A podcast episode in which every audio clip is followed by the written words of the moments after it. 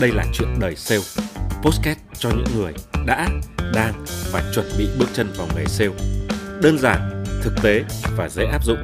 Chuyện đời sale hướng đến tiêu chí học hỏi và thành công cùng nhau. Hãy đón nghe Chuyện đời sale được phát sóng vào mỗi sáng thứ bảy hàng tuần.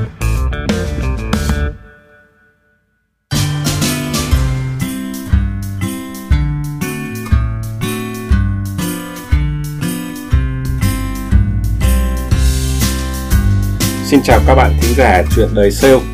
À, chúng ta gặp nhau vào một buổi sáng thứ bảy cuối tháng 10 năm 2022. Thì thời gian vừa qua thì tôi có nhận được khá là nhiều các cái tin nhắn của các bạn. Trong đó các bạn thì có chia sẻ những cái tình huống khó khăn của các bạn trong cái quá trình làm việc và có nhờ tôi tư vấn và đưa ra các cái giải pháp thích hợp nhất cho các bạn. Tôi nhận thấy việc nhắn tin qua lại thì thứ nhất cũng mất thời gian của cả hai và nhiều khi cái sự trao đổi thông tin nó không được chặt chẽ lắm. À, chính vì vậy mà tôi đã quyết định là mở một cái chuyên mục tư vấn online. À, tư vấn online là sao? Tức là vào tối thứ tư hàng tuần, bắt đầu từ 9 giờ tối thì tôi có tổ chức cái chương trình tư vấn. Thì uh, tư vấn này sẽ là tư vấn một một cho từng người với những cái tình huống cụ thể của các bạn. Thời gian tư vấn sẽ chừng khoảng 30 phút cho một người. Thì các bạn có nhu cầu muốn được tôi tư vấn trực tiếp thì các bạn có thể đăng ký. À, bước một là đăng ký. Bước hai là các bạn nhắn tin gửi cái câu hỏi mô tả cái tình huống cụ thể của các bạn. Và sau đó thì các bạn sẽ đợi tôi để xếp lịch hàng tuần vào 9 giờ tối thứ tư. Thì các bạn có thể đăng ký cái uh, phần tư vấn này ở trên trang fanpage chuyện đời sale. Có một cái topic tôi đính lên trên đầu đó.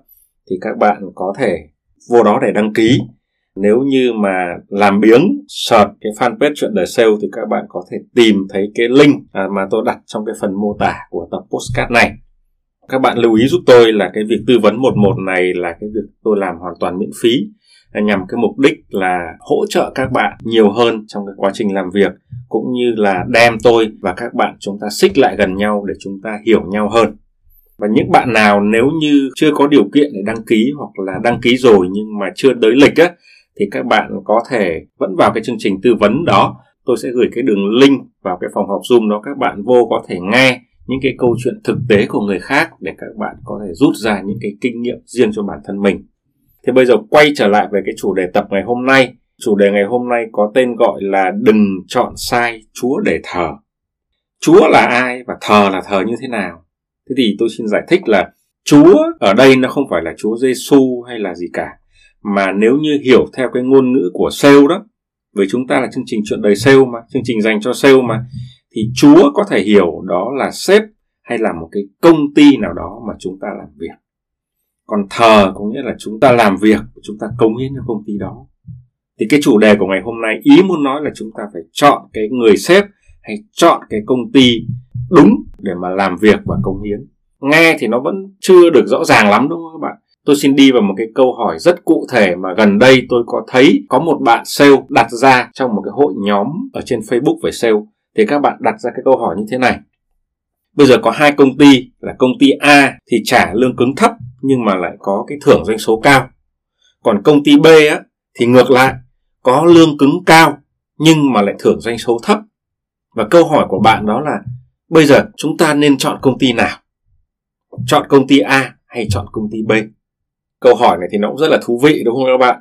Nhưng mà thực ra nếu mà hỏi rằng là chúng ta thích công ty nào hơn thì có lẽ chúng ta sẽ thích một công ty mà vừa có lương cứng cao nhưng mà vừa bonus cũng cao. Công ty đó mà có tồn tại trên đời này thì chắc chắn là chúng ta sẽ làm việc cho công ty đó, đúng không các bạn? Nhưng mà rất tiếc là cái công ty kiểu dạng như vậy thì nó không có tồn tại đâu. Khi nói đến từ chúa thì chúng ta có một cái từ nó hay đi liền với từ chúa, đó là chúa công. Mà khi nói đến chúa công thì tôi lại chợt nhớ đến cái tác phẩm tam quốc diễn nghĩa. Tam Quốc Diễn Nghĩa nó là một cái tác phẩm nó quá nổi tiếng rồi. Có thể có bạn đã từng xem, có thể bạn chưa xem nhưng mà cái tên Tam Quốc Diễn Nghĩa thì tôi tin rằng là ai cũng nghe cái từ Tam Quốc Diễn Nghĩa rồi. Thế thì ở trong cái chuyện Tam Quốc Diễn Nghĩa đó thì nó có ba cái nước nổi bật. Cái nước thứ nhất đó là nước Thục, chúa công là Lưu Bị. Thế thì Lưu Bị là một người có tham vọng lớn nhưng mà lại quá tử tế. Cái nước thứ hai là nước Ngụy thì chúa công là Tào Tháo thì Tào Tháo cũng có tham vọng rất là lớn nhưng mà lại quá gian manh. Còn nước cuối cùng là nước Ngô mà chúa công là Tôn Quyền. thì tôn quyền cũng là một người rất là tử tế nhưng mà cái tham vọng của ông ấy thì lại không có lớn ông ấy chỉ mong muốn là được yên thân cái nước cái quốc gia nó chỉ mong được yên ổn thôi tam quốc cũng giống như cuộc đời vậy đó ba cái quốc gia như vậy á, thì các bạn sẽ thấy là không có cái nước nào nó là hoàn hảo và nếu như giả sử bạn hay tôi hay mỗi người đang nghe cái tập postcard này, giả sử chúng ta là khổng minh gia cát lượng, thì chúng ta sẽ chọn nước nào? Tất nhiên là về mặt lịch sử thì khổng minh đã chọn là nước thục rồi, đã chọn chúa của mình là lưu bị rồi. Nhưng mà nếu như khổng minh đó không phải là cái ông khổng minh của trung quốc, mà giả sử chính bạn á, bạn là khổng minh á thì bạn sẽ chọn ai? Chắc chắn có nhiều người sẽ thích lưu bị, nhưng cũng có nhiều người lại thích tào tháo, nhưng cũng có không ít người thì lại thích tôn quyền, đúng không ạ? Và cái ý thích đó nó phản ánh một điều rằng nếu như bạn là khổng minh thì bạn sẽ chọn người đó làm chúa công của mình để thờ. Đó. Thực ra cái câu chuyện chọn tướng của, chọn chúa công của khổng minh thì xem ra nó rất là phức tạp, đúng không? nhưng mà tôi vẫn luôn luôn hay giả sử một cái giả sử nó phi thực tế là nếu như mà giả sử khổng minh không phải là một cái vị tướng không phải là một vị quân sư lỗi lạc như vậy ông chỉ là một tên lính quèn thôi. Nó không có cái tài năng gì đặc biệt. Thì có lẽ cái việc chọn lựa của ông nó, nó quá đơn giản. Gần như khi mà là lính quèn thì nước nào cũng được. Đằng nào thì cũng ra trận rồi cũng đánh đấm rồi cuối cùng cũng hy sinh cả thôi đúng không ạ? Đó nhưng mà cái qua cái câu chuyện của khổng minh như thế này thì chúng ta mới thấy rằng là nếu như chúng ta xác định rằng chúng ta là một cái người có một cái vị trí một cái khả năng một cái tài năng nào đó thì cái việc chọn chúa để thờ ừ, nó phải trước tiên á, là phải căn cứ vào cái điều kiện vào hoàn cảnh vào ước muốn của mình. Vì sao khổng minh không chọn tào tháo mà khổng minh lại chọn lưu bị? Là bởi vì ông ấy căn cứ vào cái đặc điểm của người chúa công đó nhưng đối chiếu với cái điều kiện và hoàn cảnh và ước muốn của chính ông ấy. Ông ấy không thể thờ tôn quyền được bởi vì tôn quyền là một cái vị chúa nó không có đủ cái tham vọng để ông ấy công hiến. Đúng không ạ? Nhưng ông ấy cũng sẽ không phù hợp với cái văn hóa gian manh của Tào Tháo. Đúng không ạ? Thì rõ ràng là ông ấy đã phải căn cứ vào cái điều kiện, hoàn cảnh và ước muốn của mình để chọn. Và cái sự lựa chọn này nó không có đáp án đúng cho tất cả mọi người. Bởi vậy mà khổng minh thì sẽ phù hợp với nước thục, còn chu du thì phù hợp với nước ngô, còn ở nước ngụy thì có tư mã ý, đúng không ạ? Nếu như mà xáo trộn những cái thứ tự này thì lịch sử nó sẽ không ra làm sao cả. Thế thì bây giờ quay trở về với cái câu hỏi mà tôi đặt ra ngay từ đầu, đó là công ty a, lương thấp lương cứng thấp nhưng mà thưởng doanh số cao. Còn công ty B, lương cứng cao nhưng thưởng doanh số lại thấp, thì chúng thì chúng ta sẽ chọn công ty nào? Đó, thế thì qua cái câu chuyện của tam quốc diễn nghĩa thì các bạn dễ đặt ra một câu hỏi là, ở đây đưa ra phương án là chọn công ty A hay công ty B đó, thì phải căn cứ vào điều kiện, hoàn cảnh và ước muốn của từng người bởi vậy nên là nếu như mà ai đó đem cái câu hỏi này mà hỏi trên một cái diễn đàn công khai hỏi trên một cái hội nhóm công khai ấy, thì trăm người sẽ mười ý. Và bạn sẽ không bao giờ có thể chọn nếu như mà chỉ căn cứ vào những cái lời comment những lời bình luận đó thì bạn sẽ lại càng rối. Bởi vì bạn đang đi tìm câu trả lời ở bên ngoài. Nhưng thực ra cái câu trả lời đó nó không ở đâu xa hết nó ở chính trong bạn thôi. Mà bạn có đủ cái năng lực đủ cái tư duy để nhìn ra cái câu trả lời ở ngay trong bản thân mình hay là không? Không việc gì phải đi tìm kiếm câu trả lời ở đâu hết á. Đó thế thì bây giờ tôi xin phân tích cái đặc điểm thông thường nhé ờ, của các công ty A và B nó như thế nào. Thông thường thôi chứ không có nghĩa là tất cả. Thế thì thường những cái công ty A mà trả lương cứng thấp mà mà bonus lại cao đó thì thường thì đây là những cái start up hoặc là những cái dự án mới. À, họ có những cái sự chưa chắc chắn lắm về tương lai, cho nên họ chưa dám đầu tư lớn vào cái chuyện lương thưởng của sale nhưng cũng có thể là ở cái công ty đó là cái công ty mà mindset của người chủ nó là như vậy tôi đã từng làm việc và tôi đã từng chứng kiến rất nhiều công ty có thương hiệu, có lớn là nó là ừ, tôi kể ra có lẽ là dần như ai cũng biết hết đó. nhưng mà cái mindset của người chủ nó là như vậy Đó. thế thì họ là những người mà không đầu tư dài hạn không chú trọng phát triển con người. Đừng có nói chuyện long tôm đừng có nói chuyện phát triển con người gì hết ở đây ở đây, đa phần họ nói thẳng luôn là cái tư tưởng dùng người là vắt tranh bỏ vỏ. Tôi nói có thể hơi quá, nhưng mà thưa thưa các bạn là cái mà họ quan tâm nhất ở đây, công ty này nó không phải là cái gì cả. Quan tâm nhất nó là tiền. Thưa các bạn nếu mà họ, trong trong cái dự án này, nếu như mà họ thua thì họ cũng chẳng mất mát gì hoặc là có mất thì mất rất là ít. Nhưng họ nghĩ cái cái mà họ nghĩ là cho bản thân họ thôi. Vì tiền đầu tiên thôi các bạn ạ. Ở đây các bạn đừng có nói chuyện quy trình đừng có nói chuyện hệ thống đừng có nói chuyện văn hóa doanh nghiệp đừng có nói cái gì bay bay ở đâu đừng có nói vision mission gì đấy. Không có đâu. Và những công ty như thế này ấy, thì nó sẽ thích hợp với những sale mà có kinh nghiệm lâu năm rồi. Các bạn đã quen thị trường quen khách hàng các bạn thích làm việc thoải mái các bạn không thích bị chấm công không thích bị kiểm soát thời gian. Và các bạn có khả năng tận dụng các mối quan hệ và hiểu biết của ngành hàng để các bạn có thể kiếm thêm thu nhập. Và thực ra các bạn sale ở đây ấy, các bạn cũng chỉ quan tâm đến tiền thôi. Các bạn ạ thực ra tôi nói như vậy thì không có nghĩa rằng là cái công ty này nó sai nó tệ. Và cũng không có nghĩa rằng là những người sale làm ở đó nó là sai nó hay là nó là tệ. Không phải các bạn ạ cái điều này tôi muốn nói ở đây nó chỉ là minh họa cho một cái chuyện đó là gió tầng nào thì gặp mây tầng đấy. Tức là cái người sale đó và cái công ty đó tư tưởng chúng ta gặp nhau và chúng ta làm việc với nhau. Thế thôi không hề có ý định là nâng lên hay hạ xuống gì cả. Ok. Đó đấy đấy là cái cách vận hành của công ty A. Thế còn đối với công ty B đó những công ty B mà trả lương cứng cao nhưng mà bonus lại thấp đó, thì ở những công ty này thì đa phần là những công ty đã có hệ thống rồi đã có thương hiệu rồi. Và thường những cái công ty này quy trình làm việc rất là tốt. Họ xây dựng một cách bài bản, họ quan tâm đến phát triển dài hạn, không những là con người, hệ thống phân phối, quy trình ờ, quan tâm đến đội ngũ kế cận, vân vân và vân vân. Văn hóa doanh nghiệp nữa, đúng không ạ? Và nếu các bạn là sale thì các bạn sẽ học hỏi được rất nhiều ở đây. Học về quy trình, về văn hóa doanh nghiệp, về everything. Nhưng có một điều là các bạn đừng có ở những công ty này quá lâu. Kẻo những cái sự yên bình đó, cái sự ấm êm đó, nó sẽ du ngủ các bạn. Lâu dần các bạn sẽ bị mất đi một cái khả năng, gọi là cái khả năng thực chiến đó các bạn. Chúng ta là một cái con thú nuôi ở trong cái thảo cầm viên. Chúng ta được ăn uống ngon lành rồi, nhưng mà lâu lâu chúng ta cũng phải được thả về cái tự nhiên để chúng ta còn giữ lại cái bản năng săn bắt của mình. Thế làm sale nó cũng y chang vậy đó các bạn tôi lấy cái ví dụ con thú, nghe nó hơi quá quá nhưng tôi không biết lấy cái ví dụ gì hay hơn để để minh họa cái chuyện này. Để mong các bạn hiểu rằng là chúng ta đừng có bao giờ bị một cái chỗ nào nó chăn ấm đệm êm, nó yên tâm quá rồi mà chúng ta nhiều khi chúng ta phụ thuộc vào nó. Chúng ta bị mất đi cái bản năng săn mồi, mất đi cái bản năng của một người chiến binh. Thực tế thì tôi nói là công ty A và công ty B là như vậy.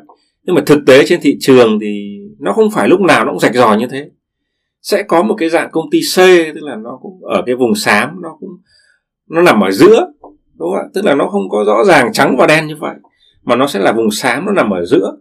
Cái việc mà cực đoan hóa về hai phía như vậy á, để giúp các bạn dễ hình dung thôi. Nhưng mà nếu như mà phần lớn các trường hợp sẽ rơi vào cái vùng xám đó thì bây giờ chúng ta sẽ phải chọn như thế nào? Đúng không ạ? Đối với những ai mà đang rơi ở vùng xám đó thì các bạn cần phải có một cái thời gian để các bạn phải quan sát, các bạn phải để ý xem cái cốt lõi thực chất nó là gì, ở bên trong là gì. Giữa lợi nhuận và hệ thống thì ông chủ của công ty đấy hay cái cách vận hành của công ty ấy đang hướng về cách nào hơn. Đôi khi nghe người ta nói chưa đủ phải nhìn người ta làm. Người ta làm một lần chưa đủ phải nhìn người ta làm nhiều lần thì chúng ta mới rút ra kết luận.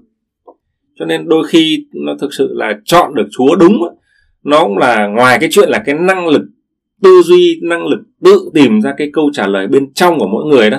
Nhưng mà đôi khi chúng ta chọn rồi nhưng mà chúng ta cũng hên xui các bạn ạ. Nhiều khi trong vòng mấy chục phút phỏng vấn chúng ta cũng chẳng có thể nhận xét được một con người hay một công ty nó, nó thấu đáo đâu. Đôi khi phải vào đó rồi mới biết.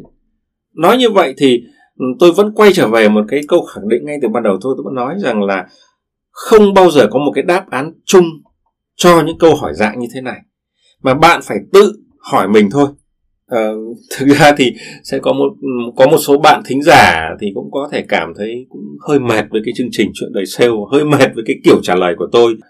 Hỏi ông ấy là bây giờ chọn ai chọn B thì ông chả trả lời là A hay B ông cứ bảo là bây giờ tự hỏi bản thân mình. Thì thực ra là tôi hiểu là có thể là có các bạn sẽ cảm thấy hơi mệt với cái câu trả lời của tôi. Nhưng mà các bạn phải hiểu cái dụng ý của tôi ở đây ấy, đó là ở trên đời này không có cái món ăn nào là món ăn sẵn các bạn ạ. Không có đáp án nào là đáp án sẵn đấy. Không có thể copy được đâu. Bạn là một cái cá thể độc nhất vô nhị trên thế giới này cho nên là cái món ăn của bạn nó cũng phải là độc nhất vô nhị. Không bao giờ đem cái món ăn của người khác đem cái đáp án của người khác ra áp dụng cho bạn là chặt liền là sai liền. Đúng không ạ? Và một cái ý nữa của tôi muốn nói với các bạn đó, mà ý này mới là quan trọng này. Đó là tôi muốn chỉ ra cho các bạn cái phương pháp tư duy để các bạn rèn luyện cái khả năng tư duy và rèn luyện cái kỹ năng giải quyết vấn đề của các bạn. Nếu như tôi trả lời cho các bạn là chọn A hay chọn B thì các bạn nếu như các bạn làm theo thì các bạn cũng chả biết tại sao lại phải làm theo. Và lần sau nếu như gặp các vấn đề tương tự các bạn thì các bạn cũng chả biết phải hỏi như thế nào cũng chả biết phải hỏi ai. Và nếu như cái câu chuyện công ty A, công ty B như vậy thì chúng ta có thể mở rộng ra trong cái thế giới làm sale nó có những rất nhiều những câu hỏi tương tự mà chính tôi đã từng gặp thôi. Tôi lấy ví dụ như là có hai công ty là công ty A thì công ty đấy thì rất là chuyên nghiệp nhưng mà mình làm ở đó thì chức vụ của mình thấp, mình chỉ lính quen thôi. Nếu như chúng ta chuyển sang công ty B đó, công ty này thì rất là kém chuyên nghiệp nhưng chức vụ mình lại cao. Mình có thể làm A, làm regional hoặc là mình làm Sales manager vậy thì chúng ta có nên chuyển hay là không đó đó là một tình huống tương tự như là cái, cái tình huống ban đầu đó hay là cái việc chúng ta đi chọn nhà phân phối thì có hai nhà phân phối nhà phân phối A thì có khả năng phân phối rất là mạnh. Thế nhưng mà người ta làm việc thì người ta làm nhiều ngành hàng. Và cái sự tập trung ngành hàng của mình nó ít, dẫn đến là cái tỷ trọng về doanh số của mình, cái tiếng nói của mình đối với người chủ nhân phối đấy thấp. Còn lại đối với nhà phân phối B thì nhà phân phối này khả năng là yếu hoặc là mới ra làm nhà phân phối. Nhưng mà vì như vậy cái sự tập trung của người ta rất là cao. Và cái tỷ trọng doanh số cũng như cái tiếng nói của mình đối với cái nhà phân phối B này nó rất là cao vậy thì chúng ta sẽ chọn nhà phân phối A hay chọn nhà phân phối B? Đúng không ạ? Hay là cái việc dùng nhân viên thì sẽ có hai nhân viên. Nhân viên thứ nhất là nhân viên A thì có kỷ luật tốt, rất là chăm chỉ, nhưng mà cái doanh số bán hàng thì lại kém. Thế còn lại, đối với một cái cậu nhân viên thứ hai là nhân viên B đó, thì kỷ luật kém, thì làm việc thì rất là lớt phớt, nhưng mà doanh số thì lại rất cao. Đúng không? thường nó là như vậy, cuộc đời nó chéo ngang như vậy. Nó không có một cộng nhân viên nào nó rất ít những trường hợp những nhân viên nào kỷ luật tốt, chăm chỉ và doanh số lại rất cao. Thì cái đó nó quá tuyệt vời rồi. Nhưng mà nó lại thường, nó lại không có nhiều các bạn ạ. Cuộc đời nó đau khổ như thế. Vậy thì bây giờ chúng ta sẽ chọn a hay b? Có người sẽ chọn a, nhưng có người sẽ chọn b. Cái quan trọng là chúng ta phải tự hỏi cái bản thân mình ấy. tại lúc này, tại công ty này, tại thời điểm này thì mình đang cần cái gì nhất? Cần cái a hay cần cái b? Có thể lúc này chúng ta sẽ cần cái a, nhưng năm sau chúng ta lại không cần cái a nữa, chúng ta lại chọn b. Cho nên cái câu hỏi đấy tôi nghĩ rằng là nó không phải là đáp án chung cho tất cả mọi người, mà ngay cả bản thân bạn. Cái đáp án đấy nó cũng có thể thay đổi theo thời gian, theo trình tự phát triển nữa. Đúng không ạ? Bởi vậy cho nên tôi nhắc đi nhắc lại rằng không có một đáp án chung nào cả. Bạn phải tự hỏi mình xem mình cần cái gì. Ok, tập này như vậy đã dài rồi. Tôi hy vọng rằng những cái chia sẻ của tôi đã có thể giúp ích được phần nào cho các bạn. Và tuần sau, chúng ta sẽ gặp lại nhau với chủ đề muốn làm quản lý, phải biết chia tiền. Và cũng đừng quên, nếu như các bạn có những cái câu hỏi cần tôi tư vấn trực tiếp, thì các bạn hãy vào fanpage chuyện đời sale để đăng ký nha. Link của fanpage tôi đã đặt dưới phần mô tả của tập này rồi. Bây giờ, xin chào và hẹn gặp lại các bạn sáng thứ bảy tuần sau vào lúc 7 giờ sáng.